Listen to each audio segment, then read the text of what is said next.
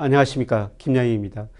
얼마 전 한국개발연구원 KDI에서는 인구 고령화 때문에 우리 주택가격이 2019년 이후 장기적으로 하락세로 돌아설 것이다.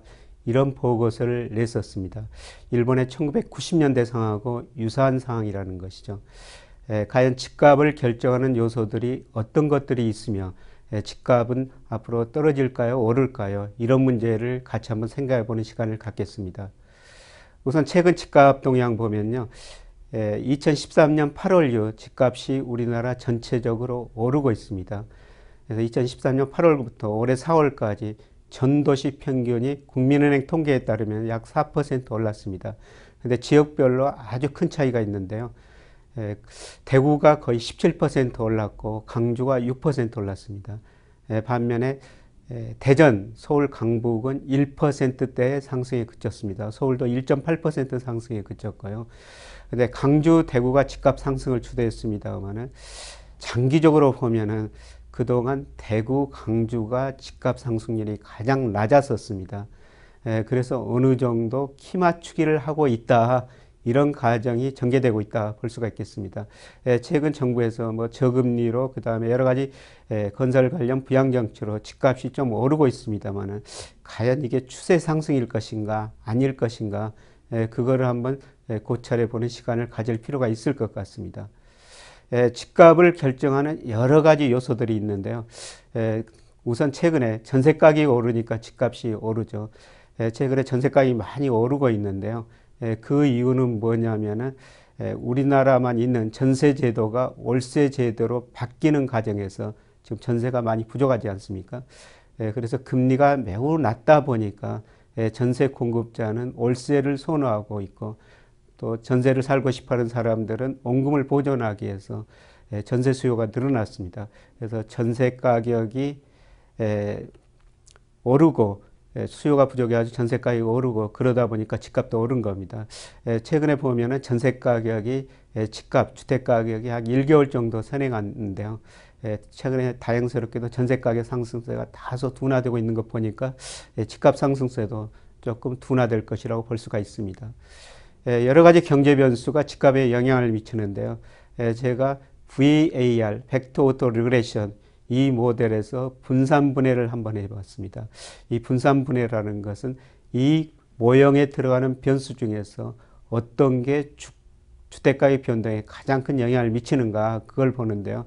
여기서 경제 변수로 뭐 금융시장 변수로서 예, 코스피 주가 가계대출금리 소비자 물가 상승률 그다음에 대표적으로 경기를 나타내는 동행지 순환 변동치 이런 걸 넣고 한번 모델을 결정해 봤습니다만은 예, 우선 주택가격 상승률이 뭐 자체가 예, 자체 변동에 큰 영향을 주고 있습니다.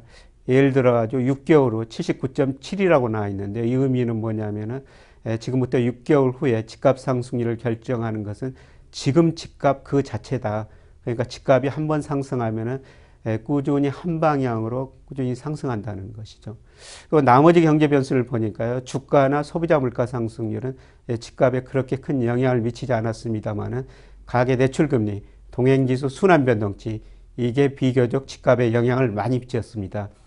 예를 들어서 1년 후 집값 변동의 21%를 가계 대출 금리가 설명해 줬고 7%를 동행지수 순환 변동치가 설명해 줬습니다. 그래서 집값을 결정하는 경제 변수 중에서 가장 중요한 것은 금리다 이렇게 지금 볼 수가 있는 것이죠. 그런데 가계대출 금리 계속 떨어졌지 않습니까?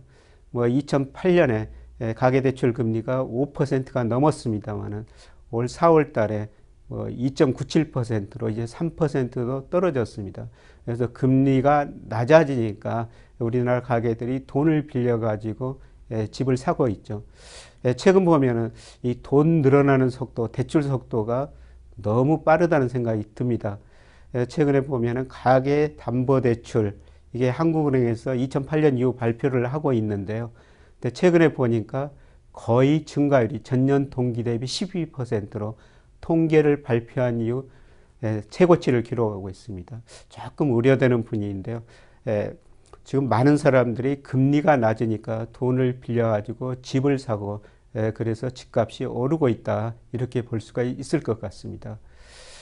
예, 두 번째로 경기인데요. 경기는 그렇게 좋지 않습니다. 현재 경기 상태를 나타내는 게 예, 통계청에서 동행지수 순환변동치를 작성하는데요. 이거 거의 정체된 상태지 않습니까? 그래서 경기는 별로 안 좋습니다. 예, 그리고 하반기 경기도 그렇게 좋아질 가능성이 낮습니다. 엔화 약세, 그 다음에 중국 경제 성장 둔화로 우리 수출 증가율 상반기에 마이너스를 기록하고 있고요. 하반기에 약간 플러스로 전환되리라고 생각됩니다만은 그렇게 크게 증가할 것 같지는 않습니다. 예, 그리고 최근에 소비가 약간 증가하고 있습니다만은 우리나라 가계가 금융자산, 뭐 부동산 자산 크게 늘어나지 않고 고용이 불어나니까 고용이 뭐 불안하니까 예, 아껴 쓰고 살 수밖에 없다. 그래서 체중에는 가계 저축이 예, 늘어나고 있습니다. 이런 것 보면은 하반기에도 경기가 별로 좋아질 것 같지 않습니다. 최근에 집값 상승은 경기가 좋아서라기보다는 예, 금리 하락 때문이다. 이렇게 볼 수가 있을 것 같습니다. 예, 물가도 예, 주택 가격에 중요한 영향을 미치는데요. 물가가 오르면 사람들이 실물 자산을 선호하면서 집을 사게 되죠. 근데 장기적으로 주택 가격 적성성 여부 판단할 때 소비자 물가에 비해서 얼마나 올랐느냐 실질 가격을 작성해서 발표하는데요. 근데 다양스럽게도 우리나라 주택 가격은 버블은 아닙니다. 86년부터 KB 국민회에서 주택가격 지수를 발표하고 있습니다만 이걸 소비자 물가와 고려하면은 우리나라 전 도시 주택 평균 가격은 물가보다도 한 16%더 올랐습니다. 버블이 발생하지 않았다고 보시는 것이죠. 물론 주택에는 단독 연립 아파트가 있는데요. 서울 강남을 중심으로 아파트 가격 많이 올랐습니다. 주로 아파트 가격만 많이 올랐고 단독이나 연립은 물가에 비해서도 오히려 훨씬 덜 올랐다 이렇게 볼 수가 있습니다. 그래서 최근에 물가가 뭐 안정되니까 뭐 집값 상승도 그렇게 기대하지는 않을 것 같습니다. 예, 그 다음에 주가도 뭐 예, 집값에 영향을 미치는데요. 주가가 많이 오르면 어떻습니까? 돈이 많아지죠. 돈이 많아지면은 그 돈 가지고 예, 또 사람들이 집을 사게 됩니다. 예, 최근 통계를 보니까 가가와 상관계수가 조금 줄어들고 있습니다만은 예, 주가가 약 1년 정도 집값, 주택 가격에 선행하고 있습니다. 예, 최근에 주가가 약간 오르고 있습니다만 상승폭은 미미합니다. 이런 것 보면은 앞으로 집값이 오르더라도 큰 폭은 아닐 거라고 보고 있습니다. 근데 장기적으로 이제 집값에 가장 중요한 영향을 미치는 게 사실 인구 구조죠. 예, 제가 경제를 25년 넘게 공부하면서 경제의 모든 비밀은 인구에 있구나 이런 생각이 자주 들었습니다만은 사실 사람들이 젊어야 투자도 하고 소비도 많이 하는데 나이가 들면은 뭐 소비도 상대적으로 줄일 수밖에 없죠. 그런데 우리나라 인구 고령화가 전 세계에서 가장 빠른 속도로 전개되고 있습니다. 예, 보통 고령화 사회라면은 65세 인구가 7% 이상 될 때 고령화 사회라고 그러고요. 예, 고령사회는 65세 이상 인구가 14%일 때 고령사회다 이렇게 이야기를 하고 있는데요. 예, 고령화 사회에서 고령사회로 가는데 프랑스가 115년, 예, 미국 65년, 일본 24년 걸렸습니다. 우리나라 19년 걸린다는 겁니다. 2019년 이때 가면은 65세 이상 인구가 14%를 넘는다는 것이죠. 그래서 KDI가 이런 지표를 보고 예, 앞으로 2019년 이후는 집값이 장기적으로 하락할 것이다. 이런 전망을 내는 것 같습니다. 그런데 인구 중에서도 집값에 가장 중요한 영향을 미치는 인구 비 구조가 예, 35세에서 55세 사이 인구입니다. 이 사람들이 직장 들어가지고 돈 벌어가지고 집 사는 시기 아니겠습니까? 일본의 사례를 보면요. 1990년까지 이 인구가 꾸준히 증가했었습니다. 예, 그래서 80년대 중후반까지 일본 집값이 폭등하다가 그 다음에 이 인구 비중이 90년에 정점을 치고 그 이후로 집값이 폭락했지 않습니까?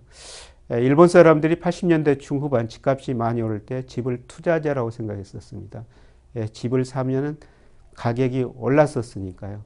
그래서 집이 투자재다 이렇게 생각했었는데요.